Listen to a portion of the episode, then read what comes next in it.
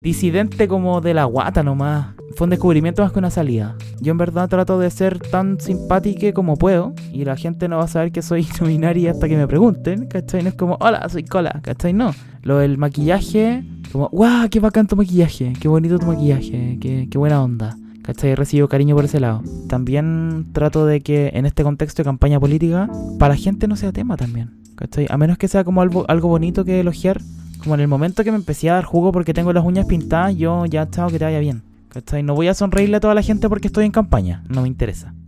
Hola, hola, les habla Alonso Poblete, la voz y cuerpa de Un Gay en Chile podcast. Soy Alonso Poblete, la voz y cuerpa de Un Gay en Chile podcast y les doy la más cordial bienvenida a un nuevo episodio de Un Gay en Chile podcast. Segunda temporada. Activismo LGBTIQA testimonios de vida, reflexiones. No estás sole. Somos caleta. Somos muches. Historias de vida. Personas como tú. Diversas. Disidentes. Comunidades. Cultura LGBTIQA. Bienvenido a un Gay en Chile podcast.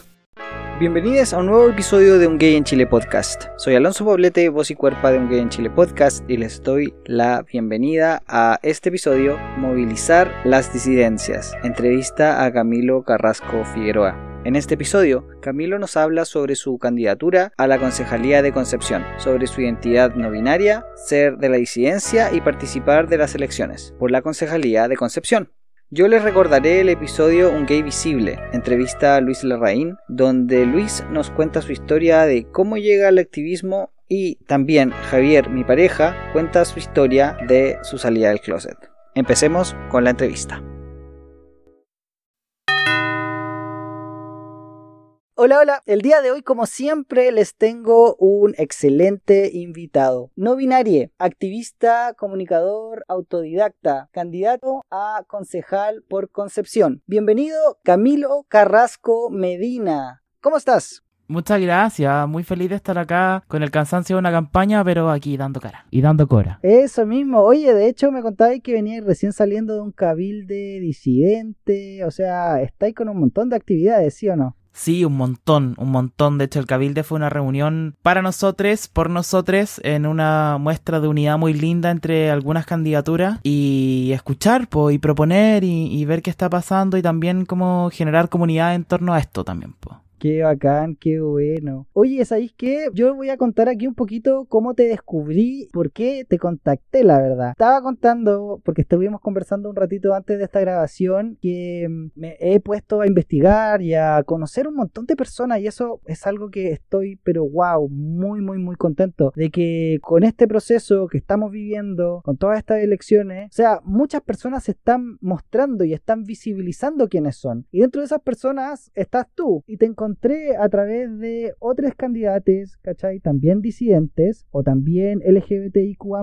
y me encantó tu propuesta visual, me encantó tu maquillaje, me, me encantó cómo usabas los colores y sobre todo yo soy ignorante totalmente en maquillaje, así que no sé si eso es sombra o no es sombra, pero el uso del maquillaje en tus ojos. Oye, eso lo encuentro bacán y por eso te contacté. Pero eso es como lo, lo hueco, no sé, lo... Amo. sí, no sé cómo llamarlo, como lo, lo anecdótico, por decirlo así, de cómo llego a conocerte, pero las personas que no te conocen y las personas que están escuchando acá este programa, que quieren saber más de ti, ¿por qué no nos cuentas quién eres tú? Cuéntanos, ¿quién es Camilo o quién es Milo? Wow, tremenda pregunta. Soy una persona humana dentro de un ecosistema con un montón de otras especies y otros seres en equivalencia espiritual. Ya, qué loca la cola. Soy una persona, po. Soy disidente, soy no binaria en el rollo de la desidentificación. Me gusta mucho esto de que han hablado algunas artistas sobre el romper con esta norma y hacerlo carne y hacerlo vida y hacerlo expresión de género. Me encanta el maquillaje, a pesar de que creo que ni siquiera estoy como llegando al punto aficionado. Como que todavía estoy ahí entrenando, entrenando. Soy candidate porque he sido activista mucho tiempo tiempo y es muy difícil para mí la posición de candidate porque yo soy un activista disidente, me cae, me cae muy cómodo porque nunca he sido representante, nunca he sido presidente de algo, nunca he usado ese cargo, siempre he estado como por el lado criticando, dureando, no es que sabes que este punto no me gusta tanto, no es que esto no, no estoy de acuerdo, ¿cachai? Como que ese es el rol que cumplo cuando estoy organizada y ahora estoy tratando de llevar eso a esta candidatura, pues. Soy el ser humano que vive con unos gatos que amo con la vida, que creo que han sido compañeros de contemplación y de autocontemplación bacanes en esta cuarentena. Como tú decías, soy comunicador autodidacta, aunque por justicia debo decir que he tenido grandes maestras, grandes maestras. Soy una persona que ama mucho sus amistades, como que amo realmente a las personas a las que les digo que las amo. Soy una persona que tiene una historia política transpersonal familiar. Mi familia ha opinado siempre y tengo el orgullo también de decir que siempre han tenido esta postura como de no ir contra la masa, pero sí nadar sola. Y eso, soy un disidente de la universidad también, estudié educación, pero a la segunda prueba de alternativa ya dije que estoy haciendo acá también. y eso esencialmente. Wow. Oye, Emilio, yo sé que me contaste otras cosas como anecdóticas que han pasado o que has hecho, pero no las quiero espolear, como se diría por ahí, o no las quiero echar a perder. Y quería preguntarte la pregunta trillada, yo sé que es súper trillado, porque las personas que quizás escucharon desde el día uno el podcast es como otra vez hablar del closet, pero es que es algo que vivimos, o sea, las personas heteros no salen de nada, porque se asume todo el rato que esa es tu identidad, o esa es tu orientación, o esa es tu expresión de género, en fin. Pero creo yo que sí es importante porque así nos da una idea un poquito más como de tu proceso también de descubrimiento. Entonces, me gustaría que nos contara ahí cómo llega esa autopercepción o cómo llega ese descubrir y decir como en realidad soy esta persona. Es algo que siempre estuvo en tu familia, como decís tú, como esta cosa de como yo forjo, no sé, mi camino y yo no sigo como a las masas? ¿O, es algo que surge por amistades o por algo que tú quisiste descubrir? ¿Cuál es la historia? Mira, yo creo que el punto de inflexión principal es la marcha disidente por la memoria del 2019. Porque en ese momento yo pregunté por Instagram, así como, oye, ¿ya hay convocatoria en Conce? Y me dijeron, no, pero a una, po. Ya, po. Y eso fue como mi llegada a, lo que es la disidencia. Yo fui, creo, como una persona iba, como un hombre bisexual, eh, inclinado a lo poliamoroso y también como que planteaba una expresión de género ambigua. Estoy hablando como lo que yo entendía ese día en la mañana, ¿cachai? Que siempre había sido como el que no le gustaba jugar a la pelota, que le incomodaban todos esos chistecitos en el camarín de hombre. Me daba late el camarín de hombre. Y después de la marcha disiente empiezo a conocer personas empiezo a escuchar experiencias, empiezo a conocer conceptos también, y dentro de esos conceptos aparece el no binarismo. Y empiezo a meterme porque me parecía súper interesante, y ahí como que el zapato de la cenicienta, esto, como dije, oye, esto sí, porque yo era como ya, no me gusta todo lo que tiene que ver con la masculinidad, no me acomoda, no me calza, pero también siempre he tenido muy marcado el rollo, y esto es un agradecimiento que siempre voy a tener que tener con las compañeras feministas, que no soy mujer, porque no me siento dentro de la categoría, no es mi identidad y también no tengo la historia de opresión que tienen ellas, ¿cachai? Entonces eso me dejaba un poco en un limbo, como soy una especie de desertor de la clase masculina, ¿qué onda? Y encuentro esto del no binarismo y es como, oh, wow. Por esto me gustaban más los conciertos de la Cher que ver, no sé, a Tom Cruise corriendo. No sé si Tom Cruise corre ni siquiera. pero, pero como eso, como fue un, un, zapato que me, que me calzó después de haber vivido un montón de tiempo con una identidad que era como un poco trying to hard también a veces, ¿cachai? Como con amigos super hombres, ¿cachai? Que hoy día miro para atrás y me dan una mezcla entre pena y risa. Y disidente como de la guata nomás. Entonces fue un descubrimiento más que una salida. ¡Wow! Cuático igual, así como decir como, wow, esto era. Era como, oh, estaba, me faltaba la palabra, era esto. Así como me faltaba el concepto, aquí estaba. Oye, y, la familia, amigues, como el, entorno, como que todo esto fue como, ah, ok, no binario, ok, seguimos con la vida o hubo resistencia igual. Mira, la verdad es que resistencia no, porque yo también siempre planteé como la nota. Siempre me molestó la homofobia, ¿cachai? Incluso cuando habían como chistes en el grupo de amigos, ¿cachai? Y era como, jajaja, oye, pero igual que mala onda, ¿cachai? Entendiendo igual que hay un contexto, que cada una de nuestras personalidades tuvo que mimetizarse en una selva asquerosa. Pero mi familia, ponte tú, yo antes de encontrar el término, me pintaba dos uñas porque fue como, ay, los hombres igual se pueden pintar las uñas, ¿cachai? Y como que mi familia, pf, buena, ¿cachai? Filo. Y en eso también tengo que reconocer privilegio, obvio. Mis amistades, la verdad es que tuve un cambio de piel en ese momento, de ese momento hasta ahora, que yo creo que de esas amistades me quedan las esenciales. Porque además yo siempre he trabajado con mucho en contacto con gente, entonces conozco a harta gente, pero conocerlas, pues. Mis amistades, al día de hoy, para mis amistades, mi identidad de género no es tema. Entonces he tenido ese respeto. Y cuando hay, cuando es tema, es siempre, y debo reconocerme muy afortunada, desde, desde una postura muy de, oye, pero cuéntame qué, entre- qué entretenido, qué interesante, de qué se trata, ¿cachai? Entonces he tenido de mi círculo una recepción privilegiada, debo decir. Qué bacán. Oye, y bueno, nos vamos a saltar, vamos a hacer un fast forward y nos vamos a ir hacia el hoy. Yo te contaba o les contaba a ustedes que me encanta tu campaña, el uso de los colores, tu como la canción se me vino a supernova, tu pelo, tu boca, te ves ¿Eh? tan linda de perfil. No, bacán el uso de los colores, sí o no, el pelo y todo. Entonces te quería preguntar por tu campaña, ¿cómo ha sido la llegada de tu campaña que tiene ese aspecto de expresión de género disidente que si uno lo piensa realmente, o sea, es una huevada. O sea, lo siento, no, no quiero desmerecer lo que así, ¿cachai? Porque es bacán, pero, pero bueno, bueno, hasta el vestido de carne de Lady Gaga, si lo pienso como bien, también es como una huevada, pero, ¿cachai? O sea, como que tampoco es como tan rupturista, pero, pero si uno lo piensa como una campaña política donde querís como llegar a la mayor cantidad de personas y como que agradar y, sumar a esas personas como quizás indecisas, tú no, tú vas así como no, no, yo me muestro así, ¿cachai? Como soy. Eh, eso, ¿cómo es la llegada? ¿Qué te han dicho? Cuéntanos lo anecdótico de, esta campaña. ¿Sabéis que solo tuve una mala experiencia? Hay una segunda, pero que ni tampoco es tan mala. Pero solo una vez en una feria alguien me dijo como, no, el maquillaje es para las mujeres. ¿Y usted hueco?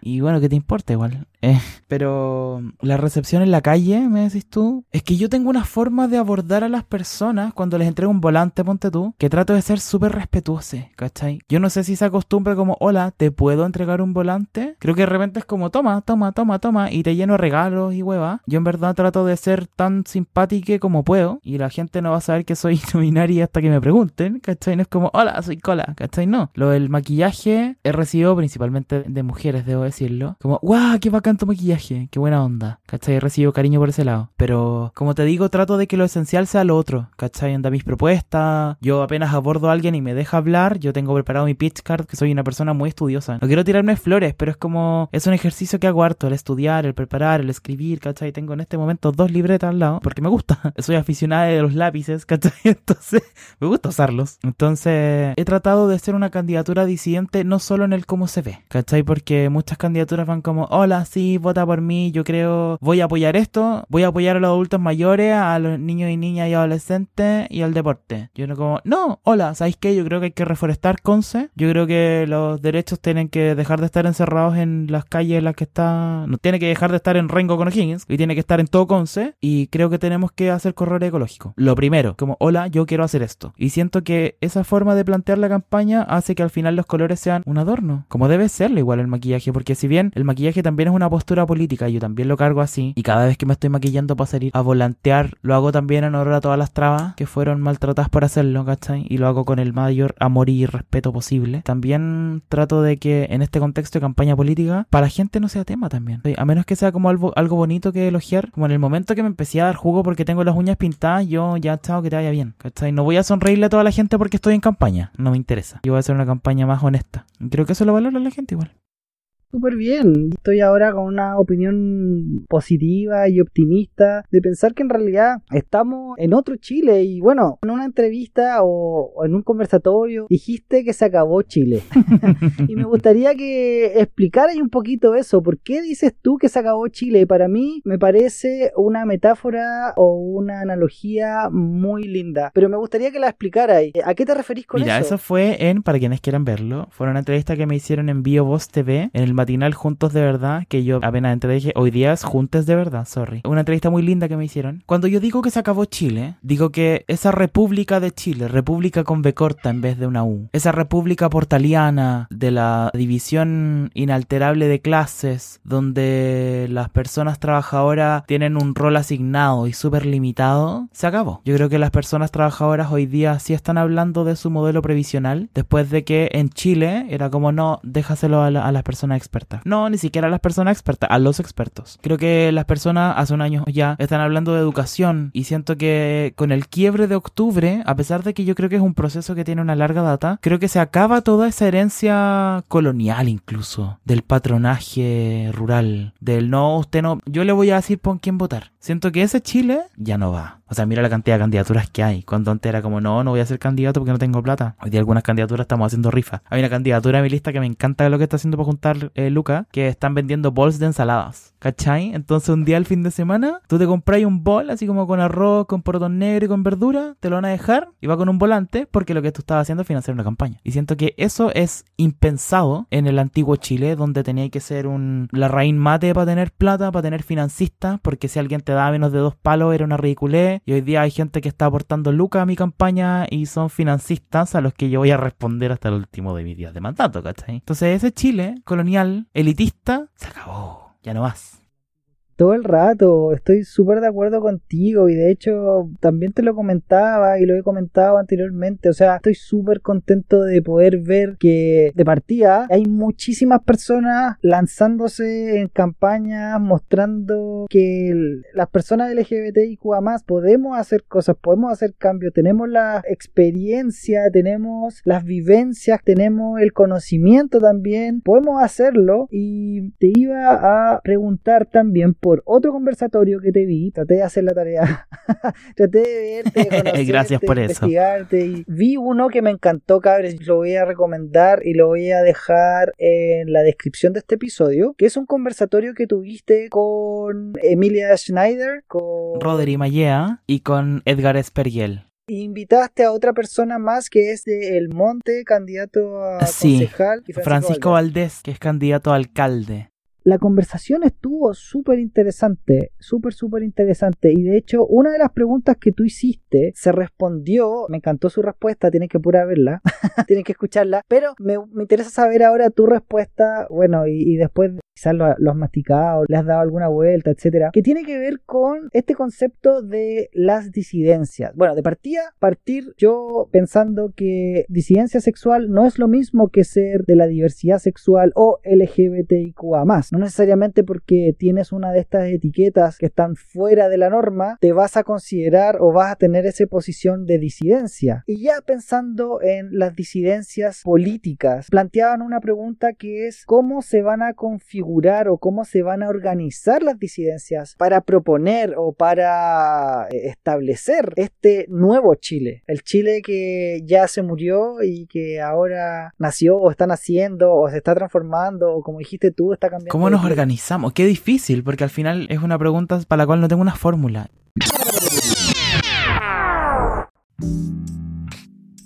Qué interesantes las reflexiones de Camilo respecto a la masculinidad y desertarla. Masculinidad hegemónica, imagino. También me encanta su disidencia, cómo rompe con reglas, cómo se autoproclama anticandidate. Yo les sugiero ver y observar su maquillaje que a mí me encanta. Creo que sería la forma que yo usaría maquillaje todo el rato. Me encantan los colores de su maquillaje, su pelo, ropa, accesorios y si bien eso es la primera impresión que me dio, al escuchar a Camilo me encantó aún más. Hasta ahora creo es excelente este concepto de anticandidate. Pensar en una nueva política, generar verdaderos cambios. Y esos empiezan, supongo, haciendo campaña. ¿Qué mejor que plantearse las cosas desde el principio?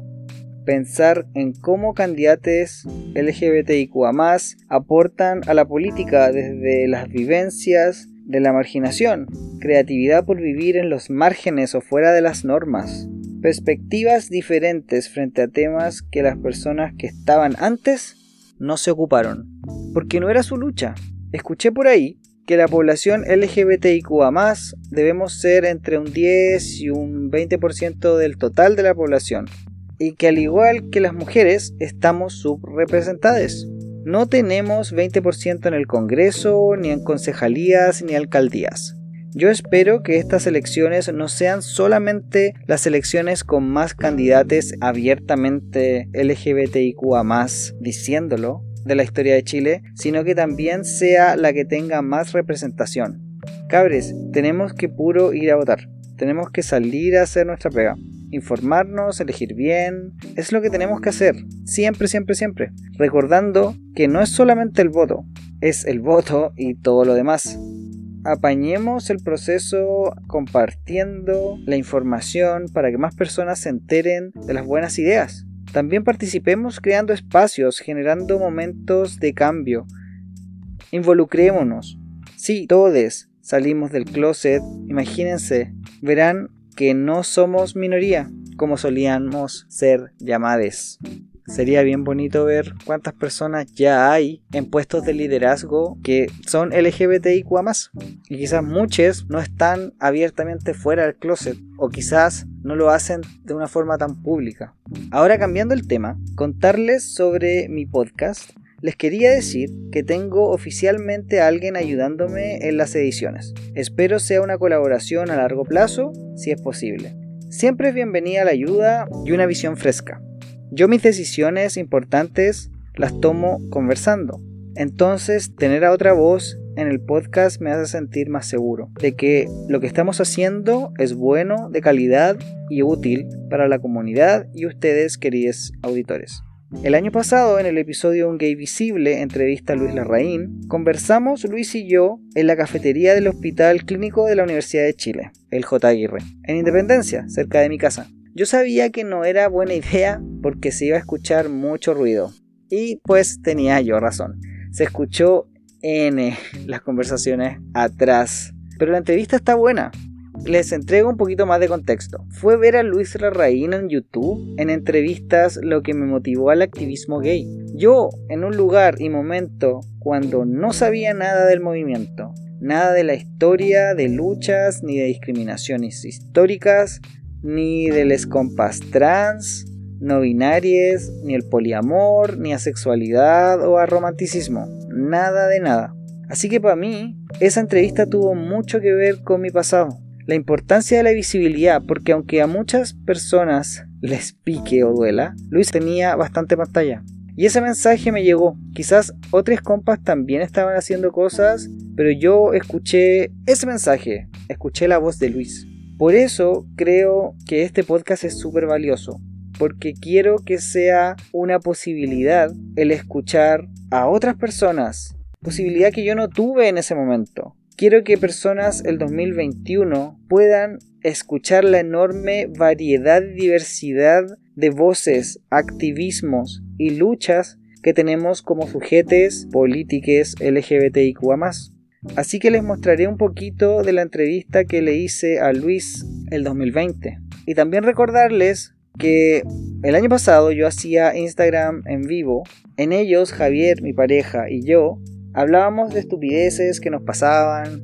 Los en vivo tenían la misión de mostrar quién era yo, quiénes éramos, como pareja. Pero me di cuenta que ese objetivo se cumplió bastante pronto con un par de episodios o Instagram en vivo era suficiente. Y mi vida no es tan entretenida ni relevante, creo yo, a la comunidad y a ustedes, audio escuchas, para tener que hacer una temporada completa sobre ella. Además, ya estaba exponiendo cosas sin filtrar que para mí necesitaban totalmente ser editadas.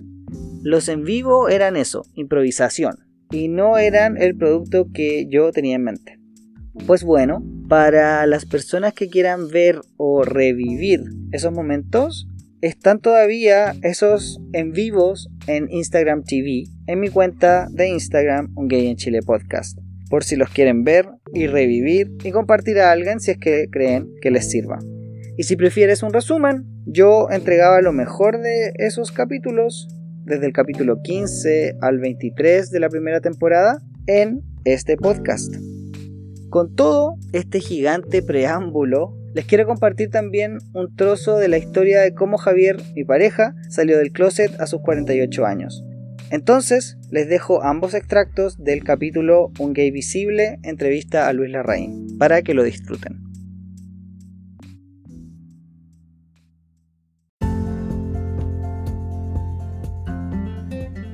Él es el fundador y expresidente de Fundación Iguales. Gracias, Alonso. Quizás me di cuenta en mi primer trabajo después de salir de la universidad, que era en una empresa, que a mí no me motivaban las mismas cosas que le motivaban a mis colegas. Pero a mí me interesaban las, personas, su bienestar, la injusticia social.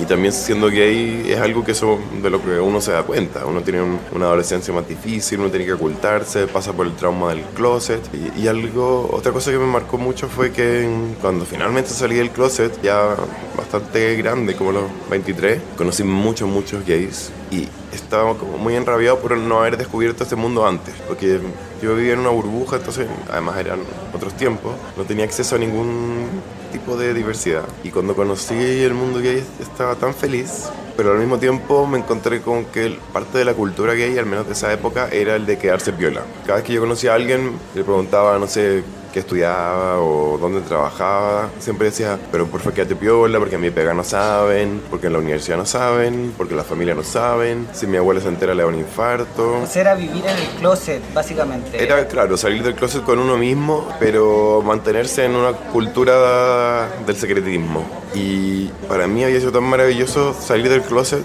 y descubrir este mundo. Bueno, este estallido que estamos viviendo es un estallido en contra de la desigualdad, la desigualdad de ingresos, la desigualdad en acceso a servicios sociales, pero también la desigualdad de derechos, de trato, de dignidad. Y esas son cosas que incluyen, por supuesto, a la diversidad sexual, que no tenemos los mismos derechos que el resto de la población, no somos tratados con la misma dignidad, sufrimos mucho más violencia que el resto de la comunidad pasamos por el closet, que esta experiencia traumática que afecta a la salud mental, según se ha visto en, en muchos estudios, para siempre. Entonces, yo creo que en, en este espíritu reformista en que estamos ahora, las demandas de la diversidad sexual están y tienen que estar, pero que haya incluido adolescentes de 14 a 18 años, comparado con cuando nacimos en 2011, habría sido in- impensable. Hay indicadores súper claros como, por ejemplo, la aprobación del matrimonio igualitario, que ha pasado como de 30 a 60% de la población, eso es bien impresionante en, pocos años. Y, y yo creo que la discusión hoy día en, en- en torno a la diversidad sexual y de género está mucho más maduro. Se hablan temas mucho más específicos, surgen demandas específicas para, por ejemplo, niños y adolescentes trans o mujeres trans versus hombres trans que no necesariamente tienen la- las mismas necesidades. Creo que la, la discusión ha avanzado mucho, así que me alegro. Pero tampoco hay que dormirse los laureles porque falta mucho por- por avanzar. Y también en el episodio. Ah, mira, la Talita tiene una pregunta. La Tala pregunta qué pasa con ser papá. Mira, ¿sabéis que ese es un tema súper delicado y complicado? Sí, mejor no se hable. Que si quieren se lo preguntan a Javier. Yo, Yo no alcanzo soy a leer las- las preguntas. Yo no soy papá. Eh, mi señora se quedó con los dos. Ven, ven aquí. Como les dije, el más grande no me habló como por un año. El más chico, de repente yo lo llamaba, me respondía a los dos, tres días después. Sí, pero el tema de la paternidad, Javier, están preguntando. Siento que no estáis respondiendo De las preguntas. Estáis yéndote en evasivas. ¿Cómo es ser papá separado y con un pololo Es que mi del hijo, otro no sexo? me, mi hijo no me pescan, po. Mi hijo, el más grande, vive aquí con nosotros cuando estaba estudiando. Ahora está accidentado, está con la mamá. Pero no me pescan, pues digo, hola, ¿cómo estáis? Bien. ¿Qué estáis haciendo? Nada. ¿Fuiste a clase? Sí. El más chico le manda un mensaje, lo llamo por teléfono, nunca pesca. Oye, ¿tenéis plata?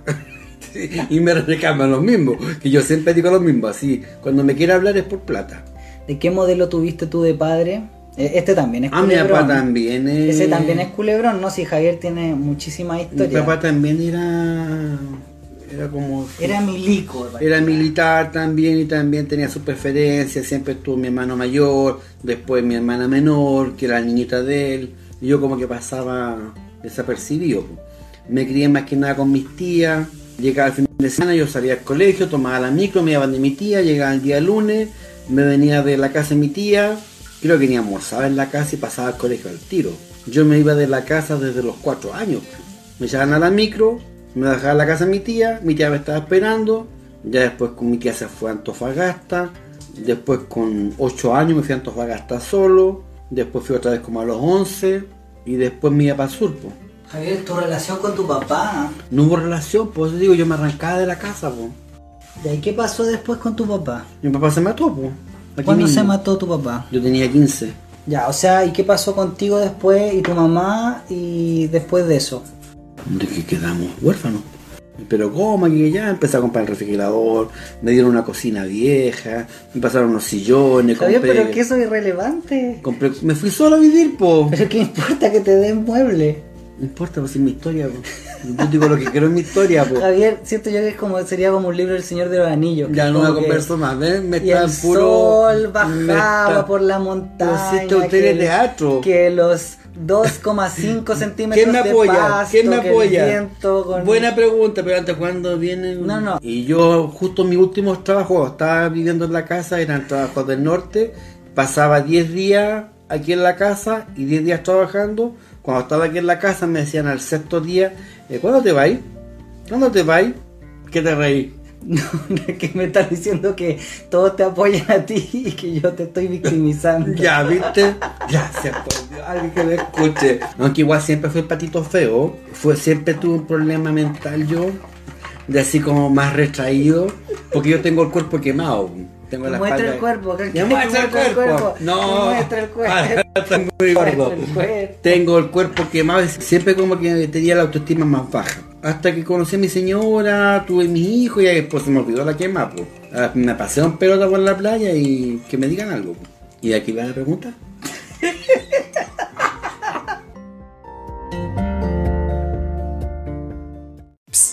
Yo sé que estás aún escuchando, entonces me puedes ayudar compartiendo este episodio.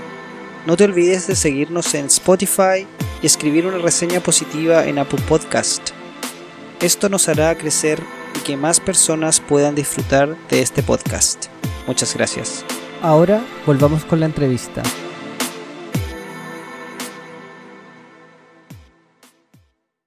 Y de hecho esa pregunta, al igual que otras que hice en ese programa, fue como realmente ayúdenme chiquillos, ¿cachai? Denme ustedes una respuesta porque van a ver quienes vean ese programa, yo entrevisté a gente que admiro un montón, ¿cachai? Entonces la pregunta era súper honesta. Ahora, mi respuesta, yo creo que tenemos una gran tarea y es erradicar el discurso inmovilizador dentro de las disidencias. Y antes de pasar a lo que es diversidad, porque se ha buscado normar dentro de lo que es disidencia, que tú para ser disidencia tienes que cumplir igual con un canon. O sea, yo soy disidente y no podría ser candidato, porque estaría como fallando los 10 mandamientos, básicamente. Entonces, ¿cómo nos organizamos? Yo creo que haciendo cuestiones súper distintas, súper disidentes en el sentido más esencial de la palabra. Creo que las feministas han planteado, por ejemplo, la unión entre mujeres y disidencia, y yo no voy a ir a un espacio de feministas, porque no me corresponde, pero sí voy a intentar generar espacios donde nos encontremos. En mi campaña, por ejemplo, la forma de financiamiento que hemos desarrollado, lo hicimos con una compañera, ¿cachai? Juntes. Yo no sé si alguna vez dos candidaturas habían hecho una rifa juntas para juntar plata. Tenemos también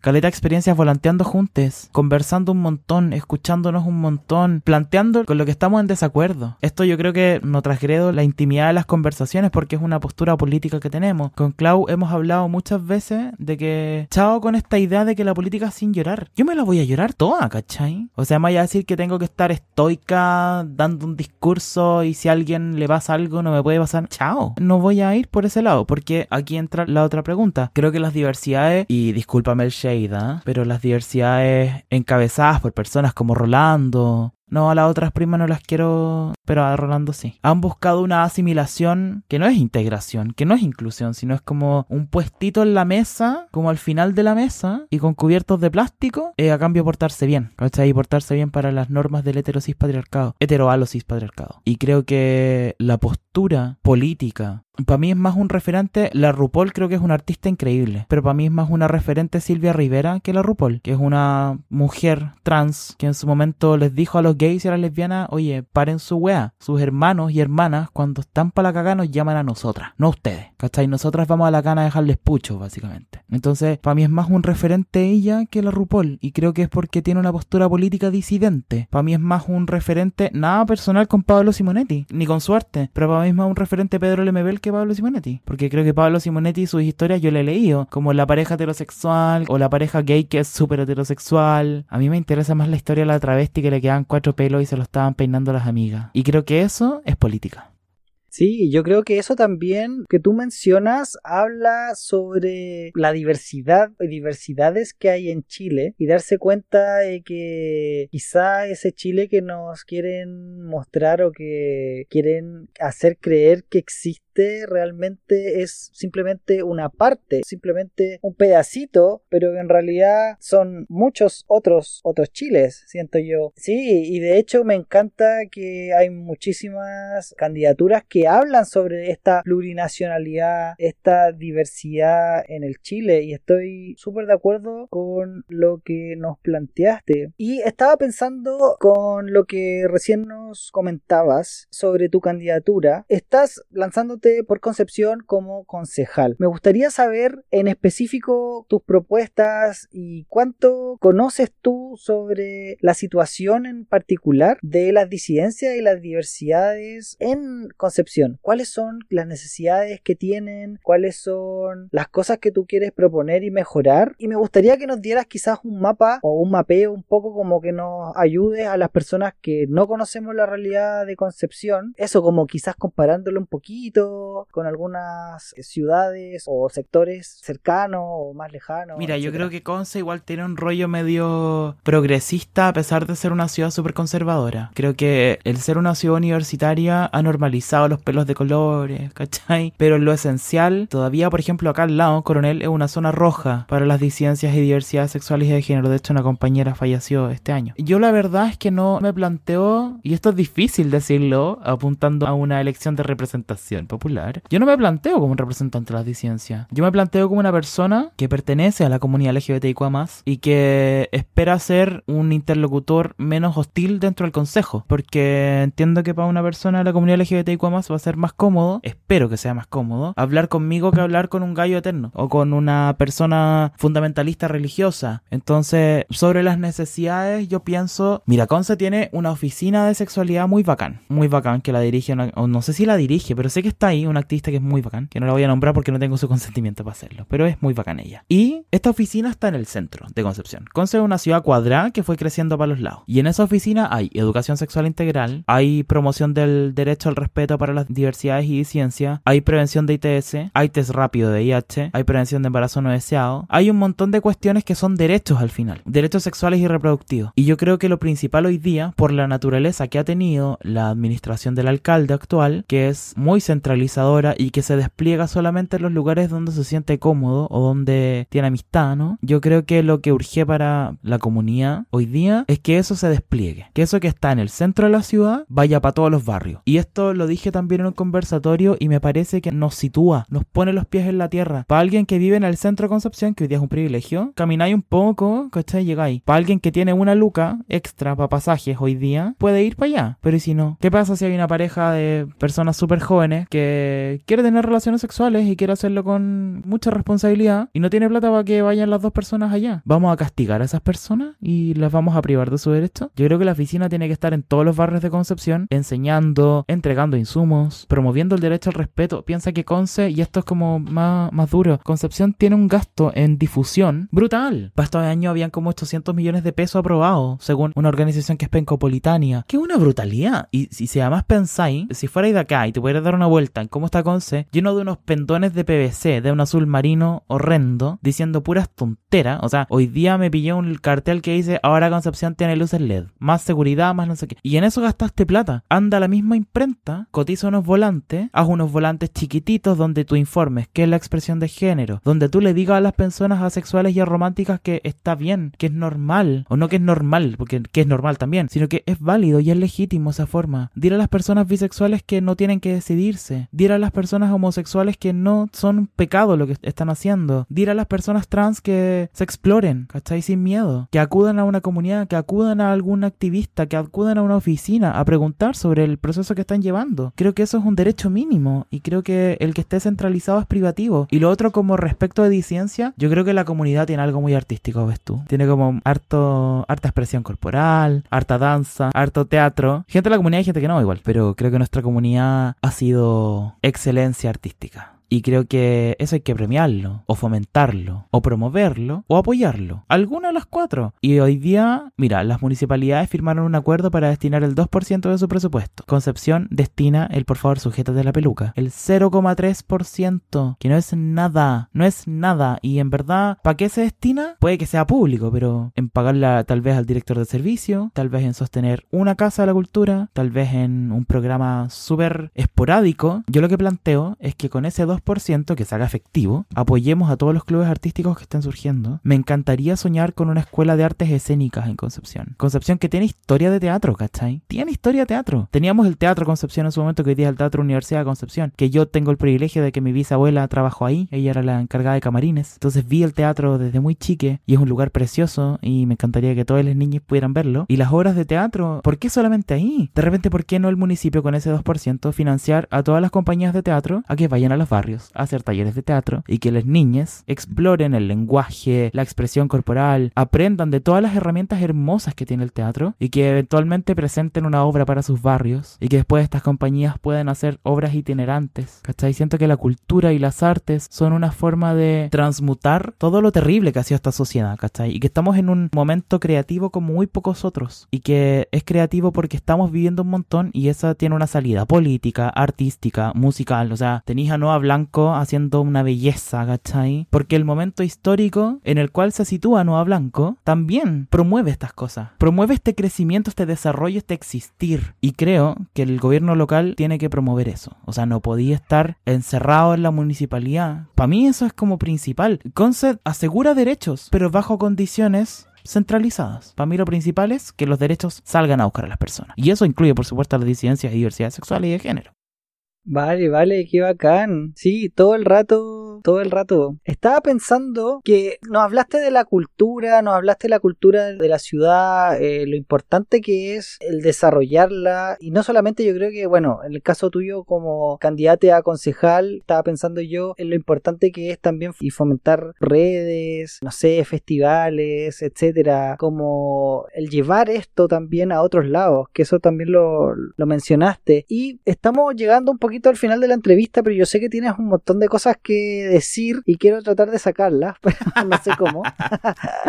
y te quería preguntar por recomendaciones. Me gustaría que nos recomendaras libros o blogs o, páginas, revistas, etcétera, para leer, películas, series o documentales para ver, o podcasts o programas de radio o YouTube. ¿Qué nos recomiendas? Hay una serie en Netflix que es preciosa, que tiene una fotografía increíble, que tiene una música premiada, de hecho, que tiene un libreto soñado y que tiene un casting fantástico que se llama Dear White People, querida gente blanca, que trata sobre una mujer que desde su posicionamiento político como mujer afrodescendiente hace un programa de radio orientado a decirle a los blancos, oye, basta. Y es preciosa, yo creo que la música y la dirección es impecable. Podcast, yo tengo un podcast, de hecho, que lo encuentran igual en Spotify, no está todo porque entenderán, campaña...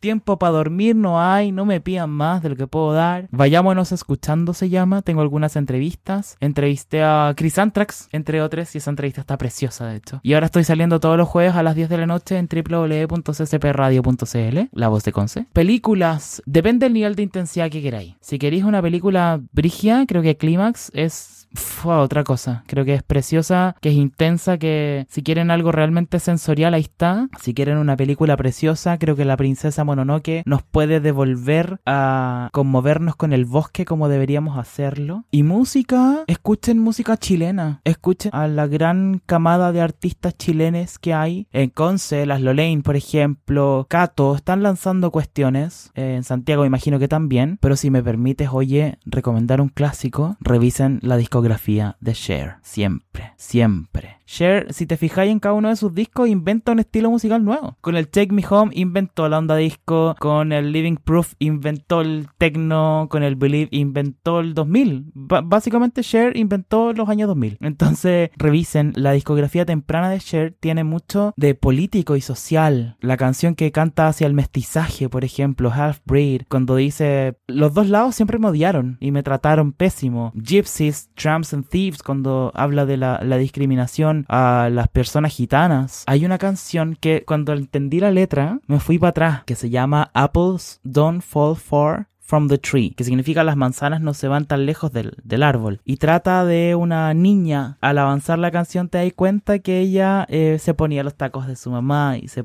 se pintaba la cara en un burdel. Y ella recordaba, dice, yo recuerdo las lágrimas de mi madre cuando le decían, mira, las manzanas no caen tan lejos del árbol. Entonces, crítica social profunda, sentida, mestiza, share, siempre share. Bacán, bacán, Milo. Oye, Milo, algo que se nos haya olvidado preguntar, algo que te gustaría destacar, resaltar. Mira, porque la invitación es en calidad de candidate. Renovemos todo esto, cabres. Porfa, renovemos todo y, y démosle la importancia que tiene. En un consejo municipal tú podéis levantar ordenanza para cuestiones profundas. En algo que se- te lo iba a decir, pero se me fue. Yo voy a decir abiertamente que no voy a votar a favor ningún proyecto de financiamiento municipal que tenga trabajo con personas, como financiamiento de clubes deportivos o artísticos, que no tenga un protocolo de la, pre- de la prevención de la violencia sexual y de género. No voy a aprobar ningún proyecto de construcción que no tenga un plan de reforestación. Son cuestiones importantes. Entonces, no viremos a huevos los consejos municipales, que no siga haciéndose la papeleta más anulada. Las alcaldías también son súper importantes en este sistema tan presidencialista y colonial que tenemos. Involucrémonos y renovemos. En Conce tenemos un alcalde hace ocho años que ahora está prometiendo todo. y que inauguró, ya, el último Shade, te prometo que el último Shade, inauguró una, una oficina de la diversidad, oye, como cuatro días antes de irse para hacer campaña. Como cuatro días. Y las malas lenguas dicen que fue un amiguismo la asignación. Entonces, ¿cómo vamos a seguir permitiendo eso, prima? Imagínate. Y como además en, en Chile sea tanto y en Conce, ¿para qué te digo? Esto que los alcaldes tienen sus concejales, y no sé dónde, en qué otro lado los fiscalizadores trabajan para el fiscalizado, nadie les dice nada, po. Entonces, si puedo hacer un llamado, voten por las primas duras, voten por las mujeres rebeldes, voten por los activistas consecuentes, voten por la gente que crean que puede hacer un aporte en los consejos y en la convención constitucional y en las alcaldías y en las gobernaciones. Yo creo que esta elección no es ni un premio a la trayectoria, ni un Miss Simpatía, ni una contratación por currículum. Oye, porque esto sí que es ordinario. La cantidad de funcionarios municipales que están haciendo campañas así como, oye, no, yo hice un trabajo súper bacán en la oficina. ¿Qué era tu trabajo? Es como, oye, no, en verdad, ¿sabes qué? Yo hoy día tomé desayuno, entonces me merezco. Es tu pega, loco. Es tu pega. No, es que hizo un trabajo tan lindo, apoyó un montón de organizaciones. Si no lo está apoyando, está haciendo su trabajo. Entonces, tomémonos en serio todas las elecciones. Yo creo además que dentro de la comunidad tenemos la fortaleza, y no quiero hablar de mí, porque no, no me toma tampoco. Tenemos gente maravillosa. O sea, Distrito 10, Emilia Schneider, por favor. Distrito 9, Rodri Mallea, por favor. Edgar Spelguer en el 12, si no me equivoco. Por favor, ese cabre es una guagua y tiene una perspectiva política refrescante, rebelde, que nos deja tantas lecciones. Entonces, comunidad LGBTIQA más, sí, les hablo a ustedes. No nos dejen tan solas, weona. Y ese es, creo que el garabato más, más modulado que he dicho. No nos dejen solas, weona. Si imagínense que nos toca ir a competir con hombres con camisa, ¿cachai? Nos va a tocar llorar. Por último, pongan el hombro, pues niña. Sí, todo el rato, todo el rato, sí es verdad, sí es verdad. Aparte que eso mismo lo, lo conversamos en otra entrevista, en todo caso, que decíamos, onda como, oye, vaya a tener que ir a pelear, ¿cachai? O sea, por favor que salgan, no sé, un número suficiente, por último, para poder aunar fuerzas, ¿cachai? Porque si no van a tener que estar mendigando, ¿cachai? Cuestiones. Imagínate. Obvio. Así que, cabres, Mm. eso es muy cierto. O sea, de partida, de partida, de partida, no restarse, participar todo el rato. Ustedes lo saben, este proceso no termina el 11 de abril, se vienen más elecciones, tenemos que estar presentes. Si queremos realmente una democracia participativa, tenemos que estar ahí participando. Cabres, eso, el Chile que queremos, el Chile de todos, lo hacemos. Así de corta. Milo, algo, algo más que Gracias por escuchar primero. Creo que es tan importante agradecer siempre. Y si alguien se dio el tiempo de, de escuchar este podcast, muchas gracias. Si son de Concepción, bueno, vota por mí, yo soy la Lumi. Tengo propuestas. No tengo un volante con fono de emergencia atrás. Mi volante dice cosas. Mi campaña también. Súmate si querís a la campaña. Queda nada de tiempo también. Pero si quieres, súmate. Mis redes son Camilo Carrasco Medina, concejal por Concepción en Facebook. Milo, concejal por Conce en Instagram. Me llegó un saludo, que yo creo que lo viste. Me llegó un saludo al Instagram de una icónica de icónicas. Es que A te ver, juro, hoy es que yo estaba saltando en una po. pata, prima, cuando me llegó el video. Me llegó un saludo de la Cassandra Romanini. ¿Te das cuenta? La amo la tanto. Cassandra, no, heavy. Y ahí tenemos un icono que tenemos que cuidar y que tenemos que levantar. Es otro, otro mensaje que puedo dar. Denle amor a las dragas y a las mujeres trans showwomans y a todas las que han hecho sonar los tacones en los escenarios. Porque lo han hecho por ustedes. A todas. Si son de Conce, pregúntense dónde está la Veneno Drag. Cuando vean a la Veneno Drag en el centro y la escuchen cantando, párense al frente. Apláudanla. Escúchenla. Cuando haya show en la calle, la Sabrina que está haciendo, está revolucionando la industria haciendo show en la calle, párense a verla. Díganla que la quieren mucho. Cuidemos a nuestras Sí. artistas. Amémoslas como lo que son. Es bacán lo que está haciendo Sabrina. Y de hecho, cabres, escuchen la entrevista Amo. que dio Sabrina. Aguante, Sabrina. En, un Gay en Chile podcast. sí, y, y aguanten, cabres, ustedes también. O sea, si están haciendo cuestiones bacanes, eso, sí, compártanlo, coméntenlo, eh, apoyen. eh, como dices tú, aplaude. Ponte ahí, da la cara, ¿cachai? Bacán. De verdad, Milo, yo agradecidísimo de haber podido conversar contigo, de haber podido conocerte, de haber podido escucharte y espero cabres que ustedes también hayan disfrutado de esta conversación, de esta entrevista. Entonces, en las descripciones ustedes saben van a estar las recomendaciones, las redes sociales de Milo para que le conozcan y eso ha sido la entrevista del día de hoy. Nos estamos escuchando, Milo, cuídate. Igualmente, gracias por invitarme. Gracias a ti por aceptar la invitación y nos estamos escuchando. Chao, chao.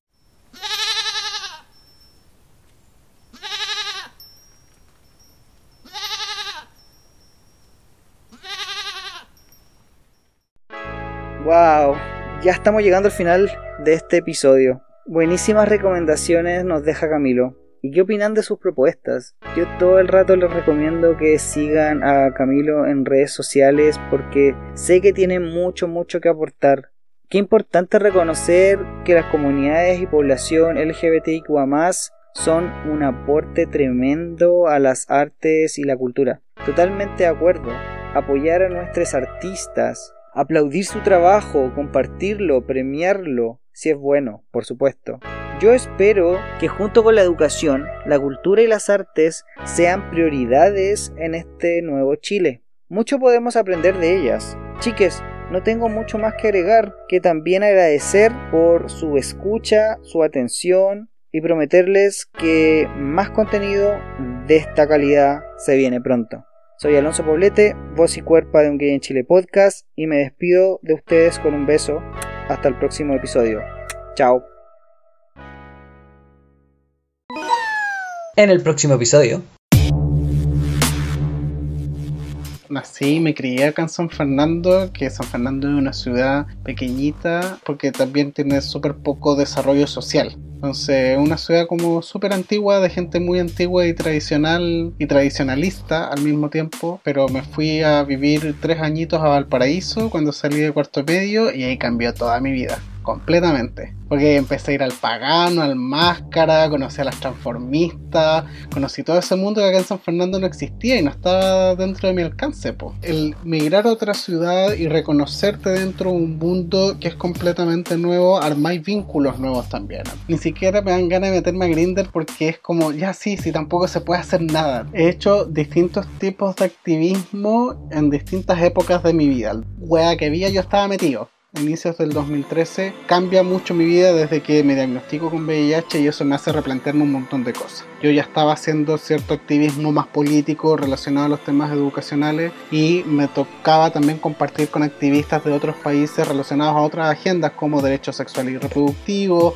pueblos originarios y afrodescendientes, temas de juventud. Entonces conocí a algunos otros amigos y amigas de otros países que estaban haciendo activismo y entre ellos conocí a Mariana Yacono, que es la fundadora de la Red Latinoamericana de Adolescentes y Jóvenes con VIH. Yo ya había aprendido un montón con ella. Yo viví en Valparaíso con una persona que eh, vivía con VIH y decidió dejar de tomar su tratamiento y murió mi amigo por dejar de tomar su tratamiento. Entonces también tuve los procesos de reflexión sobre qué significa el VIH y qué es lo que significa tomarte la terapia. Entonces cuando viene mi diagnóstico no me culpo, pero sí me hago responsable de ese diagnóstico y lo transformo en acción. No me puedo ir para la casa y decir ya sí me tomo la pastilla y trato de tener una vida lo más no, no es posible, al revés. Si es que yo ya tenía posiciones de liderazgo, ya tenía experiencia política, conocía a otras personas, algo tenía que estar haciendo en Chile y eso me lleva a trabajar durante un par de años en esta red latinoamericana con, con Mariana.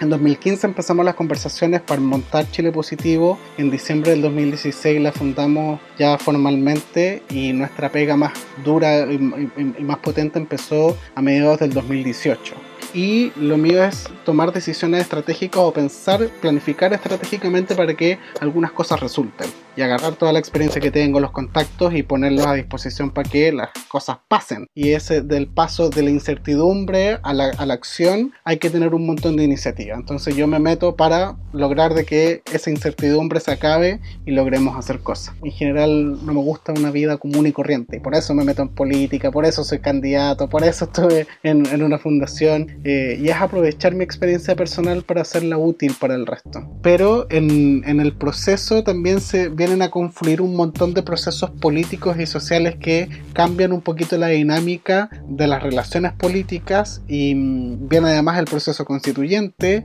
y me vieron con que no, que mejor tenéis que ser candidato constituyente porque en realidad tenéis mucha mejor performance para ser candidato constituyente.